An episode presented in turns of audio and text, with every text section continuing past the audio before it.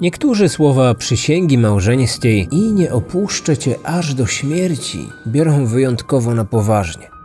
Kiedy w związku jedna osoba dopuszcza się zdrady lub chce odejść i ułożyć sobie życie z kimś innym, bywa, że druga strona decyduje się na desperacki czyn, byle tylko nie dopuścić do rozstania. Małżonkowie są częstymi sprawcami. Zdaniem kryminologów, to właśnie w zaciszu domowym, wspólnym mieszkaniu lub domu najczęściej odbiera się życie. Jako narzędzie zbrodni mogą służyć przedmioty, które znajdują się pod ręką, jak na przykład e, nóż kuchenny, choć przyjęło się, że mężczyźni słyną z upodobania do broni palnej. I to właśnie oni statystycznie częściej dopuszczają się takich przestępstw, zwłaszcza w małżeństwie. W mediach później pojawiają się nagłówki informujące, że odebrali życie z miłości lub namiętności. Zabił swoją żonę, bo kochał ją zbyt mocno, wręcz obsesyjnie. Czasami w grę mogą wchodzić inne motywy, jak na przykład e, kwestie finansowe. Zdarzały się przecież przypadki, że to kobieta więcej zarabiała i utrzymywała swojego partnera. Wizja utraty dotychczasowego stylu życia czasem okazywała się tak dołująca, że mężowie robili wszystko, co w ich mocy, aby nie dopuścić do rozwodu. Mężczyźni mają więcej fizycznych sposobów okazywania gniewu i zazdrości niż kobiety, zwłaszcza w połączeniu ze stanem upojenia alkoholowego. Wielu z nich ma silniejszą potrzebę kontroli, a ich poczucie honoru jest zagrożone w większym stopniu, jeśli na przykład kobieta chce ich opuścić. Te dwa motywy, obsesja i pieniądze, pokierowały postępowaniem 29-letniego Paula Snydera. Mężczyzna nie mógł znieść tego, że jego młoda żona robiła oszałamiającą karierę. Jej fotografie pojawiały się nawet na stronach Playboya. Podróżowała po całym kraju, jego zaś pozostawiała samego w domu. Pewnego dnia postanowiła od niego odejść do kogoś innego, kogoś bardziej szanowanego niż on. Snyder nie mógł pogodzić się z faktem, że w hollywoodzkim środowisku niewiele znaczył. Był tylko postacią drugoplanową, a główną rolę odgrywała Dorothy. Ludzie uwielbiali Dorothy Stratton, jej urodę i sposób bycia. Młoda i niepewna siebie kobieta po dwóch wspólnych latach próbowała odejść od męża. Ten jednak dokonał czegoś, co sprawiło, że jego nazwisko znalazło się na ustach sporej części amerykańskiego i kanadyjskiego społeczeństwa. Co takiego się wydarzyło? Aby się dowiedzieć, musimy cofnąć się do przełomu lat 70. i 80. ubiegłego wieku. Kryminatorium. Otwieramy akta tajemnic. Dorothy urodziła się 28 lutego 1960 roku w Vancouver. Jej rodowe nazwisko brzmiało Hochstrate. Jednak w późniejszym czasie, kiedy rozpoczęła współpracę z Playboyem, uproszczono je do formy Straten. Ta forma była łatwiejsza w wymowie dla Amerykanów i Kanadyjczyków. Jej rodzicami byli imigranci z Holandii, którzy przybyli do Kanady w poszukiwaniu lepszego życia. Mieli dwójkę dzieci, a Dorothy była najstarsza. Jednak to lepsze życie trwało tylko przez chwilę. Kiedy Dorothy miała zaledwie 3 lata, ojciec doszedł do wniosku, że nie kocha swojej żony. Zażądał rozwodu. Odszedł nie tylko od matki, ale również od córki i syna. W późniejszym czasie nie widywał się z nimi ani nie interesował się ich losem. To wywarło ogromne piętno na Dorothy, która przez brak właściwego męskiego wzorca, już jako dorastająca dziewczyna i potem dorosła kobieta, figury ojca poszukiwała w mężczyznach, z którymi się spotykała. Matka z malutkimi dziećmi wróciła na pewien czas do Holandii, by po krótkim czasie znowu osiedlić się w Kanadzie. Kobieta wyszła ponownie za mąż, a w 1968 roku zaszła w trzecią ciążę. Kiedy Dorothy miała 7 lat, urodziła się jej przyrodnia siostra. Nowy partner wcale nie był lepszy od pierwszego. Znęcał się fizycznie i psychicznie nad żoną i przebranymi dziećmi. Pewnego razu uderzył Dorothy w nos, prawie jej go łamiąc. Matka, nie mogąc patrzeć na cierpienie swoich pociech, postanowiła, że tym razem to ona musi odejść od mężczyzny. Po raz kolejny musiała się rozwieść. Pozostawiona kobieta była skazana na samodzielne utrzymanie domu oraz pociech. Ich ojcowie nie próbowali jej nawet w żaden sposób pomóc. Początkowo pracowała jako pomoc domowa. Nie była to dobrze płatna praca, ale pozwalała na pokrycie podstawowych potrzeb. Później kobieta postanowiła zostać pielęgniarką. Zanim mogła przystąpić do pracy w szpitalu, musiała przejść kurs. Przez to spora część domowych obowiązków i opieka nad młodszymi dziećmi spadła na Dorothy, która sama w tamtym czasie była dzieckiem. Dziewczyna już jako nastolatka zwracała uwagę swoją urodą. Niebiesko oko blondynka przykuwało uwagę mężczyzn, jednak niespecjalnie za tym przepadała. Najczęściej czuła się zawstydzona. Brakowało jej pewności siebie i w ciągu całego swojego dwudziestoletniego życia nie udało jej się tej cechy nabyć. Wysoka, blond włosa, niebiesko oka, szczupła, ale i zmysłowa. Była typową ulubienicą Ameryki, być może nieco zbyt piękną, by być dziewczyną z sąsiedztwa. Piątkowa uczennica, która szczególnie interesowała się prawem i aktorstwem. Najlepiej wyrażała samą siebie poprzez poezję. Przelanie swoich problemów i zmartwień w poetycką formę na kartkę papieru często stanowiło dla niej sposób radzenia sobie z rzeczywistością. O rzeczach, które ją przerażały i zasmucały, pisała używając metafor i porównań. Jej poezja stanowiła też formę komunikowania się z najbliższymi. Swoje utwory pokazywała rodzinie i przyjaciołom. Wiedziała jednak, że bajkowe życie zdarza się tylko w literaturze i filmach, które tak bardzo lubiła. Robiła wszystko, co w jej mocy, by odciążyć przepracowaną matkę. W szkole średniej podjęła się pracę na pół etatu w restauracji serwującej fast foody i lody. Sporą część zarobionych pieniędzy przekazywała matce. W czasach licealnych Dorothy spotykała się z chłopakiem o imieniu Steve. Nie był to szczęśliwy związek, bo Steve słynął z wybuchowego charakteru. Często bywał zazdrosny, a swoją dziewczynę traktował jak własność. Zmuszał ją do odbywania stosunków seksualnych z nim i nie zważał na to, że Dorothy mówiła nie. Czarę goryczy przelała sytuacja podczas świąt Bożego Narodzenia w 77. Młoda kobieta przez kilka miesięcy odkładała pieniądze, chciała kupić swojemu ukochanemu prezent gwiazdkowy. Steve, który z powodu jakiejś błahostki zdenerwował się na Dorothy, po raz kolejny wybuchł gniewem i zniszczył ten prezent. Wcześniej Dorothy nawet nie rozważała rozstania. Jako dziecko obserwowała przecież nieudane związki jej matki, w których również występowały elementy przemocy. Choć obawiała się Steve'a, uważała, że musi z nim być. Była bardzo lojalna, szczególnie wobec mężczyzn. Uważała, że skoro zdecydowali się z nią być, ona jest im coś winna. Dlatego wiernie stała przy ich boku. Lecz nagle w jej życiu pojawił się inny mężczyzna, który zdecydowanie różnił się od pierwszego chłopaka. Nowy znajomy postanowił zawalczyć o jej względy. Bezmyślność pierwszego chłopaka, protekcjonalne maniery, bolesne sceny z sypialni z nim, nieprzyjemne doświadczenia matki z mężczyznami, chłopcy i faceci, których się bała i którzy obnażali się przed nią na ulicy, ucieczka ojca. To wszystko przygotowało ją na przyjazne, wręcz ojcowskie nadejście mężczyzny 8 lat starszego, który wydawał się miły, rozważny i odnoszący sukces.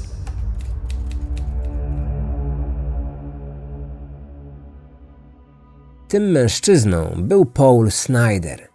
Historia jego rodziny była podobna do rodziny Dorothy. Jego rodzice rozwiedli się, kiedy ten był dzieckiem. Już w młodym wieku musiał zarabiać sam na siebie. W dzieciństwie był zawstydzony tym, że jest chudy, dlatego zaczął trenować sylwetkę w późnych latach nastoletnich i w ciągu roku rozwinął górną część tułowia. Jego ciemne włosy i wąsy były nienagannie ułożone, a kobiety w klubach nocnych uważały go za atrakcyjnego. Dwie rzeczy, których nigdy nie miał dość, to kobiety i pieniądze. Zrobił wrażenie na Dorothy. Był przystojny, ciemnowłosy, z charakterystycznymi wąsami. Pewnego dnia w towarzystwie przyjaciela odwiedził lokal, w którym wówczas pracowała Dorothy. Według jednych źródeł miało to miejsce w 1977 roku, inne z kolei podają, że do tej sytuacji doszło rok później. W każdym razie Dorothy była wtedy osobą niepełnoletnią, gdyż według kanadyjskiego prawa granicą dorosłości jest 19 rok życia. Widzisz tę blondwłosą kelnerkę, która właśnie nalewa kawę przy barze? Muszę ją poznać. Spójrz tylko, jak wygląda. Nadawałaby się na modelkę. Dzięki niej mógłbym sporo zarobić. Zaraz załatwię do niej numer. Zadzwonię i zaproponuję romantyczne spotkanie. I tak też się stało. Mężczyzna zdobył numer domowy do rodziny Dorothy i pewnego dnia tam zadzwonił. Dziewczyna była zaskoczona. Początkowo nie była jednak do końca przekonana co do niego. Ostatecznie dała się namówić na randkę. Drogie ubrania i kosztowna biżuteria sprawiały, że Paul wydawał się właściwym kandydatem na partnera. W dodatku był starszy, co zwiększało jej poczucie bezpieczeństwa. Jeździł czarną korwetą, co odróżniało go od innych mieszkańców Vancouver, gdyż mało kto mógł sobie pozwolić na tak drogi pojazd. Dorothy wówczas nie zdawało sobie sprawy, że ten mężczyzna miał za sobą niezbyt ciekawą przeszłość. Przez kilka lat zajmował się sutenerstwem i stręczycielstwem.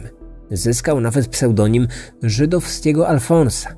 Podejmował też próby zaangażowania się w biznes narkotykowy, co ostatecznie mu nie wyszło. Dziewczynom, które zmuszał do prostytucji, czasami podawał narkotyki. Ich relacja rozwijała się w zaskakująco szybkim tempie, które w dużej mierze było narzucone przez samego mężczyznę. To on obdarowywał Dorothy prezentami, na które sama nigdy nie mogłaby sobie pozwolić. Złote kolczyki, naszyjniki wysadzane kamieniami oraz pierścionki miały udowadniać, jak bardzo mu na niej zależy. Paul Snyder nie rzucał słów na wiatr i faktycznie miał zamiar zarobić na Dorothy. Choć na początku związku nie szczędził na nią pieniędzy, liczył na to, że w końcu role się odwrócą i to ona będzie go utrzymywać. Zaczął namawiać ją, aby zgodziła się na rozbieraną sesję do Playboya. Młoda kobieta na samym początku nie chciała się zgodzić. Przerażała ją wizja na gości, tego, że obcy ludzie mogliby ją taką oglądać. Jednak mężczyzna był głuchy na jej odmowy. Nie robiło na nim wrażenia nawet to, że doprowadzał dziewczynę do łez. Próby namawiania ją do sesji trwały prawie pół roku. W końcu postawił ją pod ścianą. Zatrudnił fotografa, którego dobrze znała, bowiem już wcześniej była przez niego fotografowana. Mężczyźnie obiecał zapłatę, której ostatecznie nie uiścił. Wobec swojej dziewczyny używał również innych sztuczek manipulacyjnych. Powtarzał, że tylko w ten sposób uda jej się zabłysnąć i mieć szansę na jakąkolwiek karierę i duże pieniądze. Na początku powiedziano jej, że zarówno ona, jak i on będą na zdjęciach, ale po paru ujęciach prawda wyszła na jaw. Młoda kobieta później wyznała znajomej, w jaki sposób ukochany ją przekonał. Sam zdjął ubranie i wyprężył swoje ciało jak kulturysta. Wraz z fotografem zachęcał ją, błagał, by zrobiła to dla niego. Mówił do niej spokojnym i kojącym głosem. W końcu to zrobiła. Trzeba było też nakłonić jej matkę, by ta wyraziła zgodę. Dorothy nie była pełnoletnia, więc wszystko było zależne od jej matki. Nie wiadomo, jakich argumentów użyto, by ją do tego przekonać, jednak matka podpisała tę zgodę. Wykonane fotografie wysłano do redakcji Playboya. Kiedy dostały się one w ręce redaktora naczelnego Hugh Hefnera, Dorothy dostała zaproszenie do jego słynnej rezydencji. Czasopismo zostało założone w pierwszej połowie lat 50. i było przełomowym tytułem prasowym ze względu na erotykę i nagość, które stały się tematami przewodnimi. Na logo i symbol Playboya wybrano wizerunek króliczka i właśnie króliczkami nazywano modelki, których fotografie, nadzie lub półnadzie, ukazywały się na stronach.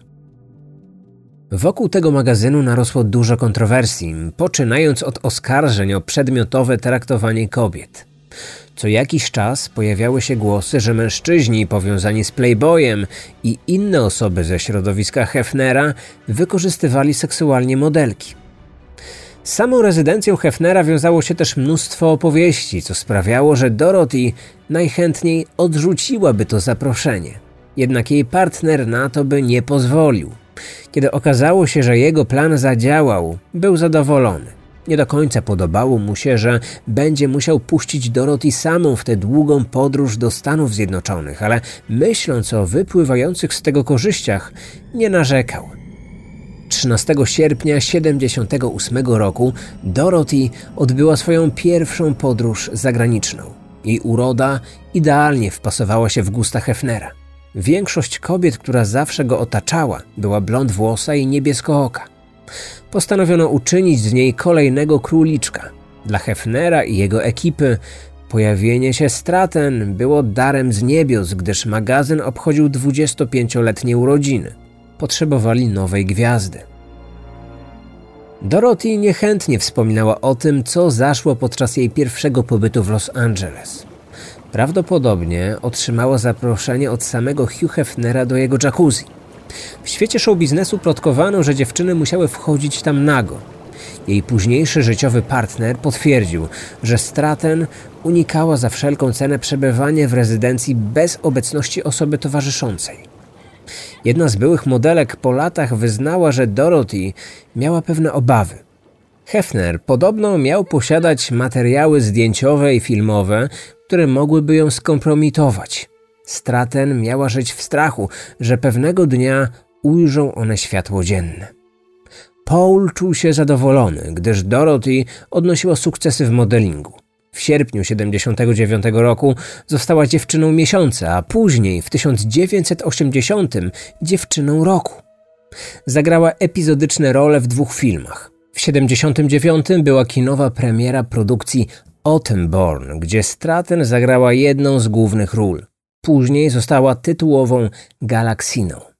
W tym samym roku, 1 czerwca, Dorothy i Paul wzięli ślub. Ceremonia odbyła się w Las Vegas. Wszyscy próbowaliśmy ją odwieść od tego pomysłu. Były sutener powiązany z nieciekawym środowiskiem to nie był facet dla niej.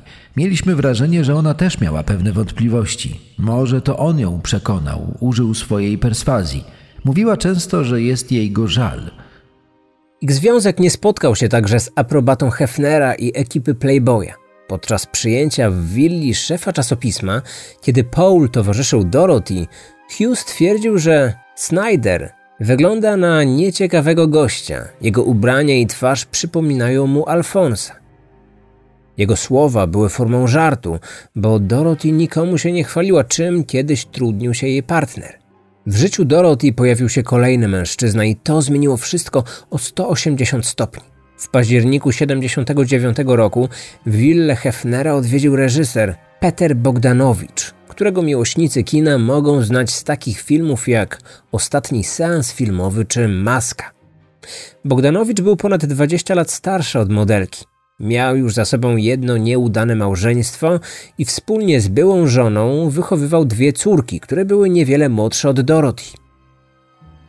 Tamtego wieczoru zapoznali się i nawiązali nić porozumienia.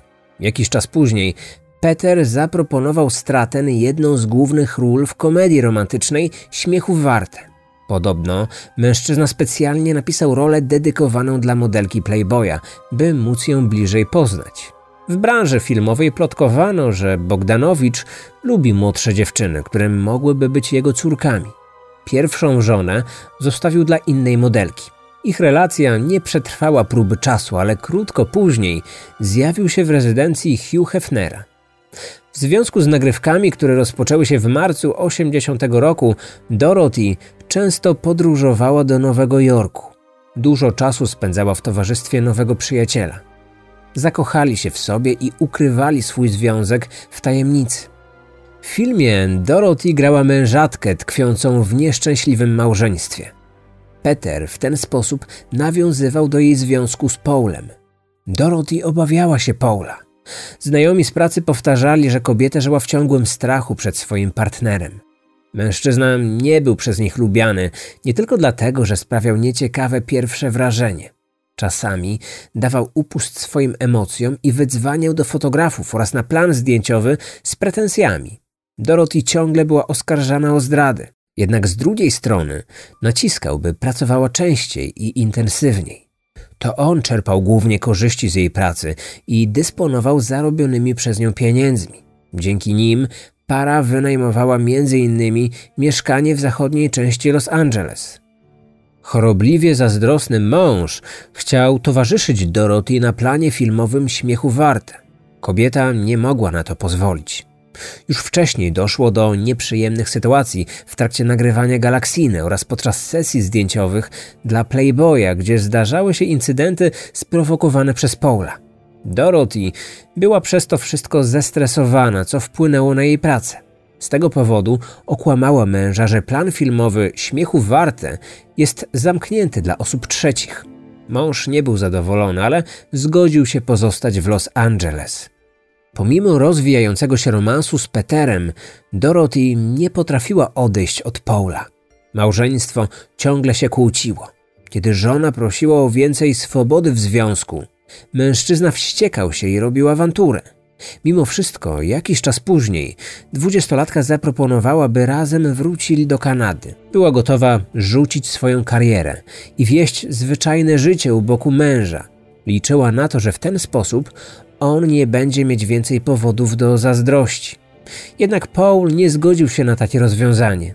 Traktował Dorothy jak kurę znoszącą złote jaja i nie wyobrażał sobie powrotu do normalnego życia bez pieniędzy i przywilejów. Jednak krótko po pierwszej rocznicy ślubu modelka postanowiła, że musi się z nim rozstać. W czerwcu 1980 wysłała mu list, w którym poinformowała go o separacji. Wiadomość była ciosem dla mężczyzny, gdyż przede wszystkim oznaczała, że nie będzie on mieć już dostępu do zarobionych przez nią pieniędzy. Podczas okresu spędzonego w Nowym Jorku i na wakacjach w Wielkiej Brytanii, Dorothy i Peter zaczęli snuć plany na przyszłość. Po rozwodzie Dorothy chciała poślubić 41-letniego twórcę filmowego. Marzyła o rodzinie i dzieciach, jednak dalej nie pozbyła się strachu przed obecnym mężem.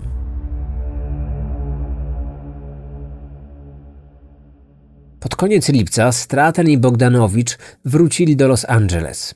Kobieta zamieszkała w willi nowego partnera, w luksusowej dzielnicy miasta. Krótko po tym, jak Dorothy poinformowała Paula o separacji, ten wynajął prywatnego detektywa, Marka Goldsteina, który śledził ją i fotografował z ukrycia. W ten sposób utwierdził się w przekonaniu, że żona go zdradza. Paul zjawił się pod domem Petera. Miał przy sobie broń, którą od kogoś pożyczył. Prawdopodobnie już wtedy w jego głowie ułożył się plan, który ostatecznie zrealizował dwa tygodnie później. Stał pod budynkiem kilka godzin. Czekał na przyjście kochanków, którzy w tym czasie byli na imprezie zorganizowanej przez Hefnera. Zrezygnowany wrócił do domu. Jego znajomi zauważyli, że od tamtego czasu stał się bardziej ponury niż zazwyczaj. Opowiadał również, że zaczęły go nawiedzać myśli samobójcze. Sięgał chętniej po narkotyki. Już wcześniej zażywał kokainę, ale po tym jak Dorothy go opuściła, brał większe dawki. W hollywoodzkim kręgu w późnych latach 70. i wczesnych 80. ktoś, kto nigdy nie zażywał regularnie, był wyjątkiem potwierdzającym regułę. Mężczyzna sięgał po nią coraz częściej. Jego żona nie wiedziała, jak dużo i jaki wpływ to miało na niego. Codziennie wydzwaniał do domu kochanka żony. W międzyczasie modelka brała udział w sesjach zdjęciowych i podróżowała po Stanach. Peter, obawiając się, że mąż pojedzie za nią i będzie stanowić dla niej zagrożenie, skontaktował się z Hugh Hefnerem. Wyznał mu, że jest w związku z dwudziestolatką. Hefner obiecał zapewnić bezpieczeństwo swojej modelce.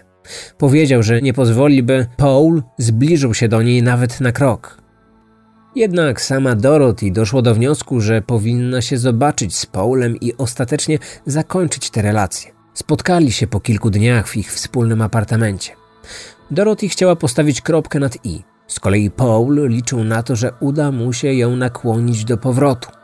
Powitał ją bukietem róż i szampanem. Miał na sobie elegancki garnitur. Kobieta zignorowała jego zaloty.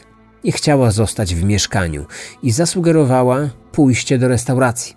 Wolała porozmawiać z nim na naturalnym gruncie. Liczyła na to, że w obecności innych osób mężczyzna nie wybuchnie gniewem, Stało się jednak inaczej. Pokłócili się, a żona wykrzyczała, że nie kocha już swojego męża, tylko Petera Bogdanowicza. Paul był wściekły. W ciągu ostatnich tygodni zebrał szereg informacji o Bogdanowiczu. Zaczął o nim opowiadać Dorothy. Mówił o tym, że reżyser zniszczył karierę byłej dziewczyny i zasugerował, że ją również to spotka. Wspominał też o tym, że Peter płacił dziewczynom za seks. Dorothy nie chciała tego słuchać. Rozmawiałem o nim z osobami zaufanego kręgu, którzy dobrze go znają. Ty natomiast nie masz pojęcia, co to za człowiek. Zanim poznał ciebie, spotykał się z inną modelką, zniszczył jej karierę. Jeśli od niego nie odejdziesz, pewnie to samo zrobi tobie. Nie możesz zaprzepaścić swojej szansy. Poza tym proponował pieniądze za seks dziewczynom znacznie młodszym od ciebie. W pewnym momencie 29-latek zaczął płakać. Chciał wzbudzić współczucie. Młoda kobieta zaczęła go uspokajać i powiadomiła współlokatorkę męża, by ta przyjechała po niego. Kiedy znajoma przybyła, wydawało się, że pomiędzy małżeństwem doszło już do porozumienia. Przyjaciółka Paula zostawiła ich samych. Dorothy spędziła jeszcze trochę czasu z mężem. Zrobiło jej się go żal i nie potrafiła pozostawić go w takim stanie. Później przyznała nowemu partnerowi, że Paul próbował ją pocałować. Nie potrafiła się jednak na niego złościć. Kiedy się tego dnia rozstawali, wyglądało na to, jakby naprawdę się pożegnali.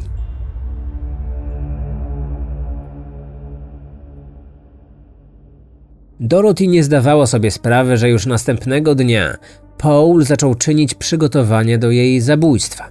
Wybrał się do sklepu z bronią, ale nie udało mu się zrealizować zakupu. Aby móc kupić broń na terytorium Stanów, musiałby być obywatelem tego kraju, a on był Kanadyjczykiem i wcześniej nawet się nie starał o amerykańskie obywatelstwo. Poprosił więc swojego detektywa, Marka Goldsteina, o to, by dokonał zakupu, jednak on nie zgodził się na spełnienie tej prośby. Paul próbował nielegalnie zdobyć narzędzie do popełnienia przestępstwa. W gazecie natknął się na ogłoszenie. Ktoś chciał sprzedać pistolet. Mężczyzna musiał pojechać do San Fernando, ale po drodze się zgubił i w akcie desperacji porzucił ten pomysł. To go jednak nie powstrzymało przed zdobyciem tego, czego chciał. Choć na jego drodze pojawiło się wiele trudności, to ostatecznie zdobył przedmiot, który został wykorzystany jako narzędzie przestępstwa. W śledztwie dotarliśmy do cennej informacji, że dzień przed feralnym dniem sprawca zakupił strzelbę. Wszedł w posiadanie Mosberga o kalibrze 12 mm. Nazajutrz małżeństwo było umówione na kolejne spotkanie. Mieli dogadać wszystkie szczegóły rozwodu, zwłaszcza kwestie finansowe. Nie stanowiło tajemnicy, że Paul nie pracował i żył z dochodów Dorothy. Separacja zmieniła jego sytuację i musiał zrezygnować z dotychczasowego stylu życia. Wszyscy sugerowali modelce, by kompletnie odcięła go od swojej gotówki, lecz Dorothy nie potrafiła się na to zdobyć.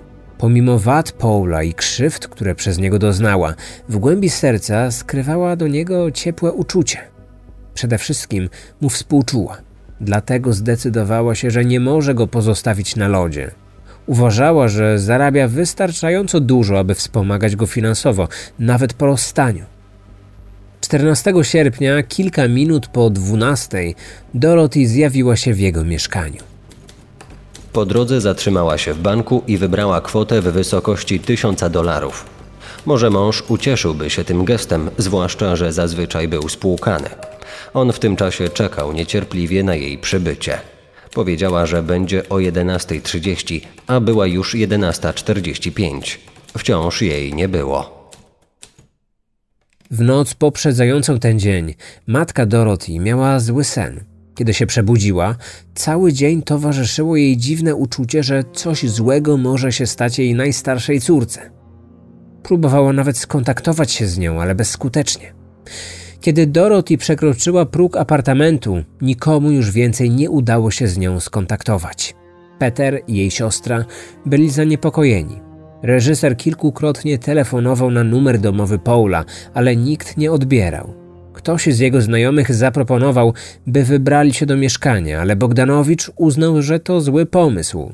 Obawiał się, że to mogłoby zezłościć Paula, który mógłby zerwać postanowienie o pokojowym przeprowadzeniu rozwodu.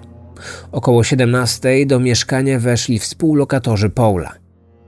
Nie zauważyliśmy nic podejrzanego. Na podjeździe stał jej samochód, ale wcześniej zostaliśmy uprzedzeni, że mają się spotkać, więc nie byłem zdziwiony. Fakt, w całym mieszkaniu było cicho, nie słychać było żadnych odgłosów. Po tej dwójce można było spodziewać się głośnej awantury. Prywatny detektyw Paula wiedział o spotkaniu swojego klienta z kobietą.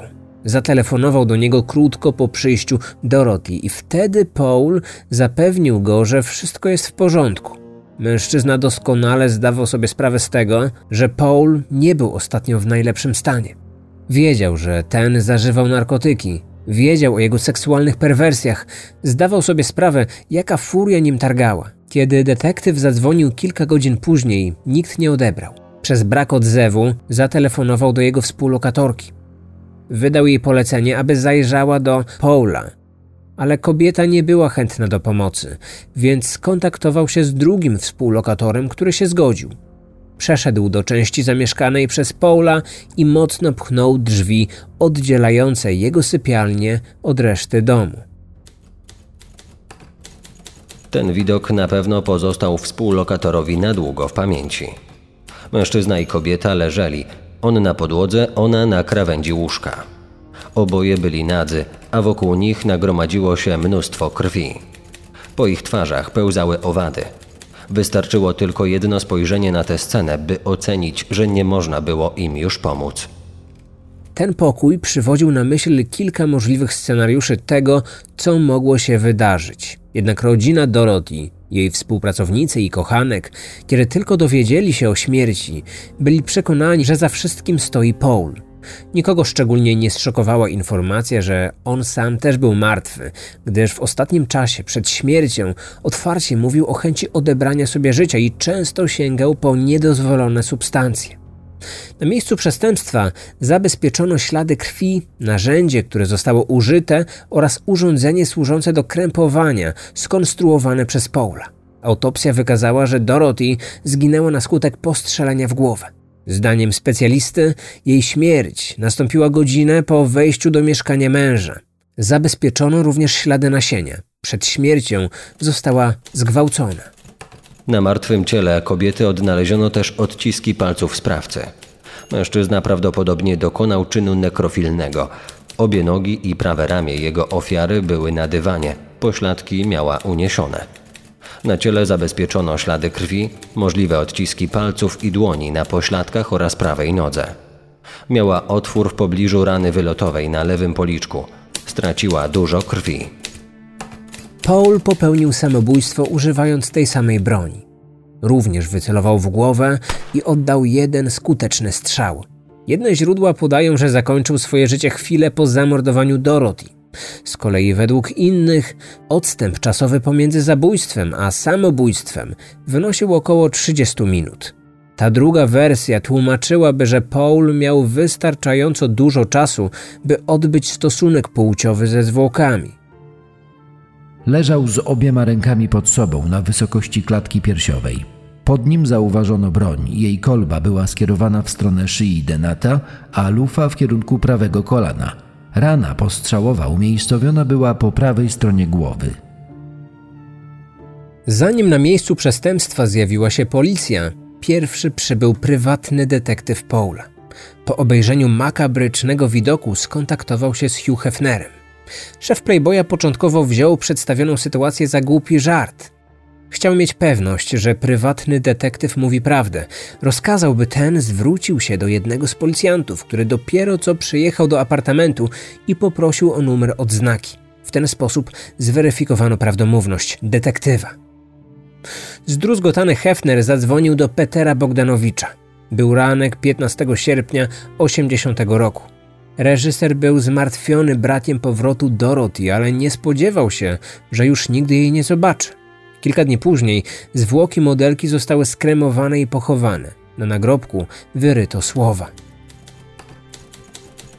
Jeśli ludzie wnoszą tyle odwagi do tego świata, świat musi ich zabić, aby ich złamać. Więc oczywiście, że ich zabija. Zabija bardzo dobrych, bardzo delikatnych i bardzo odważnych. Obiektywnie, jeśli nie jesteś żadnym z nich, możesz być pewien, że ciebie też zabije, ale nie będzie przy tym specjalnego pośpiechu. Za życia Dorothy wielokrotnie była porównywana do Marilyn Monroe. Obie były wrażliwymi blondynkami, znajdującymi się w centrum męskiego zainteresowania. Nikt wtedy nie spodziewał się, że Dorothy podzieli los wielkiej aktorki i również umrze zdecydowanie przedwcześnie. Obie spoczęły na tej samej nekropolii. Z kolei zwłoki Paula wróciły do rodzinnej Kanady. Media obiegły nagłówki o mężu okrutnie mordującym żonę. Wyglądało na to, że jedyną osobą, która miała o nim dobre zdanie, był jego prywatny detektyw. W jednym z wywiadów przyznał, że zabójstwo połączone z samobójstwem w jego oczach stało się aktem namiętności. Dorothy nie doczekała premiery filmu Śmiechu Warte. Produkcja trafiła do kin we wrześniu 1981 roku na festiwalu filmowym w Wenecji. To była jej największa rola. Bogdanowicz czuł się w obowiązku wspomóc rodzinę zamordowanej. Wziął to sobie głęboko do serca, gdyż 8 lat później poślubił jej siostrę, Louise. Siostra Dorothy w momencie jej śmierci miała 12 lat. Małżeństwo ze sławnym reżyserem przetrwało ponad dwie dekady. Para rozwiodła się w 2001 roku. Peter wielokrotnie w mediach poruszał temat śmierci Dorothy. Obwiniał nie tylko Paula, lecz również środowisko, w którym pracowała. Wysunął zarzuty wobec Hugh Hefnera, jego najbardziej zaufanych osób, nazywając ich gwałcicielami. Redaktor naczelny Playboya wszystkiemu zaprzeczył. Nigdy nie przeprowadzono śledztwa w tej sprawie. Zabójstwo Dorothy Stratton przeniknęło do popkultury i stało się jej ważnym elementem. W świecie filmowym do dziś snuje się domysły, kim mogłaby się stać, gdyby jej życie nie zakończyło się 14 sierpnia 80 roku w zaledwie drugą rocznicę rozpoczęcia kariery jako króliczek Playboya. Odcinek powstał na podstawie biografii Dorothy Stratton, autorstwa Petera Bogdanowicza oraz reportażu prasowego Theresa Carpenter Death of a Playmate. Wykorzystano książki z zakresu medycyny sądowej oraz kryminalistyki, jak również dostępne artykuły prasowe.